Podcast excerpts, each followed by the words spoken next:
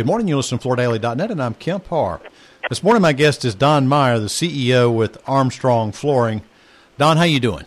I'm doing great. It's good to catch up with you. It's been too long since we've talked. We caught up face-to-face at Surfaces. It looks like you're having a pretty good year this year. I'd like to talk to you about Armstrong's strategy, response in light of these Chinese tariffs. We'll get to that in just a minute. If you'll allow me, let me catch my listeners up a little bit on what's been going on with Armstrong. Your stock's doing real well, so the analysts are liking what's going on. If you look at your fifty-two week range, it's going from between twelve and twenty, and you're trading eighteen now, so that looks pretty good. The company's about one point two billion dollars in sales, and if you look at second quarter results, you were up roughly three percent in sales. Resilient was up six point four percent, no doubt driven by L V T.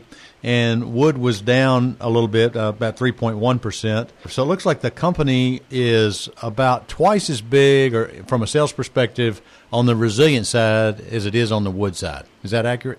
Yeah, that's approximately correct. And thanks. I think the team has done a done a great job in executing our strategy, and it was great to see uh, an, another good quarter in Q two, and, and to see the, the response that the market's had to the stock price.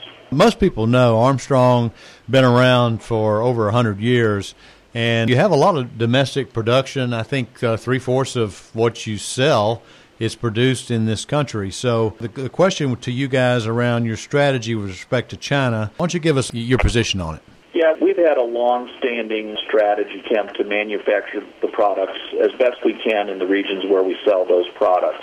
So while we, we do see, especially in the areas of new technology where we maybe don't have the capabilities or capacity currently, as well as an, an opportunity to collaborate with the innovators around the globe, but we see, you know, having supply arrangements and importing as a part of our overall strategy. But our ultimate goal is is to manufacture in the regions where we sell those products.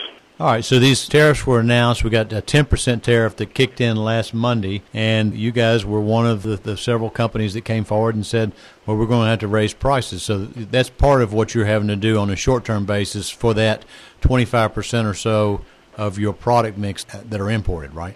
Yeah, we announced, with a couple exceptions, that we would be passing along an increase to offset the ten percent that went into place on September twenty-fourth. We actually uh, implemented that this past Monday, October first, and we further indicated, as it's been announced, that that will increase to twenty-five percent on January first, that similarly we will be taking an increase then. It's important to note that we uh, we did not take an increase on any of our commercial sheet uh, that we produce in our facility over in China, as well as on some select laminate products where we have a, a different strategy. So with those two exceptions, we're having to uh, pass that on uh, and have, have started doing that as of Monday to our distributors. Mm-hmm. All right.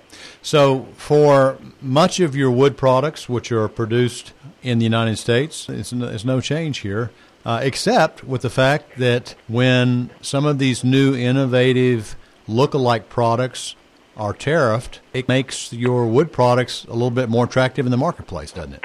Yeah, that's a, an interesting point, and something that we've really been stressing to our distributors, their sales teams, and the retailer and commercial contractors they serve. First of all, we produce eighty percent of our uh, engineered wood products here domestically, mm-hmm. and we do have capacity to take on an incremental amount there, so a, a fairly minimal impact on, on our overall wood category, and, and all of our solid wood is pr- produced here in North America. But if you look at it, the value uh, equation, frankly, that's out there on a number of uh, some of the more traditional categories, whether that's residential sheet, V C T, and the, the alternate type product categories, you know, these are all being produced domestically. And we have a, a fairly healthy portfolio of L V T that's produced domestically here at our three domestic lines in the United States. So, yeah, it does give an awful lot of uh, options for the retailers in the face of these uh, these tariffs that are coming in, and I think it will make the value proposition for some of the more traditional categories even more compelling than we saw, you know, prior to the tariffs. Okay, so you have three plants that are focused on L V T. I think that many of them would fall in today what we call flexible L V T. So the one category we've got to scratch our head on, and I'm, I'm curious to know what Armstrong's strategy is going to be is in this rigid core area. So how, how do you address the needs of the consumer in that market? Yeah, we currently don't have domestic capabilities for rigid core, mm-hmm. although we have an extensive product offering there of vis-a-vis our sourcing strategy. What we announced, I think it was a little over a quarter ago, Kemp, was that uh, similar to the repurposing of our Stillwater Oklahoma sheet plant to be able to produce L V T, we've got those same technical resources working on a project that would do the same to a, a different plant here in, in the United States, to be able to produce a rigid core structure. So we kind of like this approach. It's it's much quicker to repurpose a plant than, than it is to start from a greenfield and, and, and build a plant. And the investments that are necessary to do that are, are generally going to be, you know, a fraction of what a new facility would be as well. That's the strategy we're, we're, we're pursuing to, to not only, you know, continue to build out our L V T capabilities, but, but to really have domestic capabilities on the on the rigid type products. Okay, so you, as fast as you can, you're going to try to ramp up on the rigid category. Yeah, we haven't given any indication of date or time, but you know the customers as well as the investment community have been peppering me, wanting to know when we're going to announce the next big plant. And the good news is it's not going to be a, a huge investment for us relative to a new plant. It has all the other benefits that I articulated. Mm-hmm. All right, let me let me catch up with you while I've got you on a couple other little things. Most people in the business know that you bought Mannington's V C T business, and you fully integrated that now into your business. You've actually added your Diamond ten technology onto some of those products. So how's that business doing? Is that, is that continue to be a strong business for you? So, uh, you know, as we showed in, in the Q two results, we, we're, we're very pleased with the progress we've made with V C T and the integration of that acquisition into our uh, network of plants. As you mentioned, you know, we're very excited about the introduction of the Diamond ten technology onto V C T because it radically changes the, the cost of ownership for the flooring, about a, a forty percent reduction in the total cost for the, the lifetime of the product.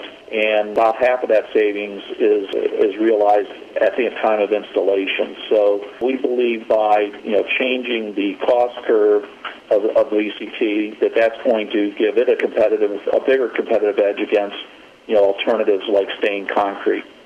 Yeah, actually, the Achilles heel, I, I believe, with V C T was the, the maintenance cost, and I guess by adding Diamond ten, you've kind of eliminated that issue, haven't you?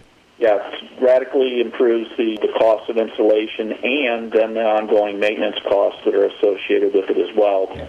And so it, it is changing the, the overall, you know, total cost over the lifetime of the floor.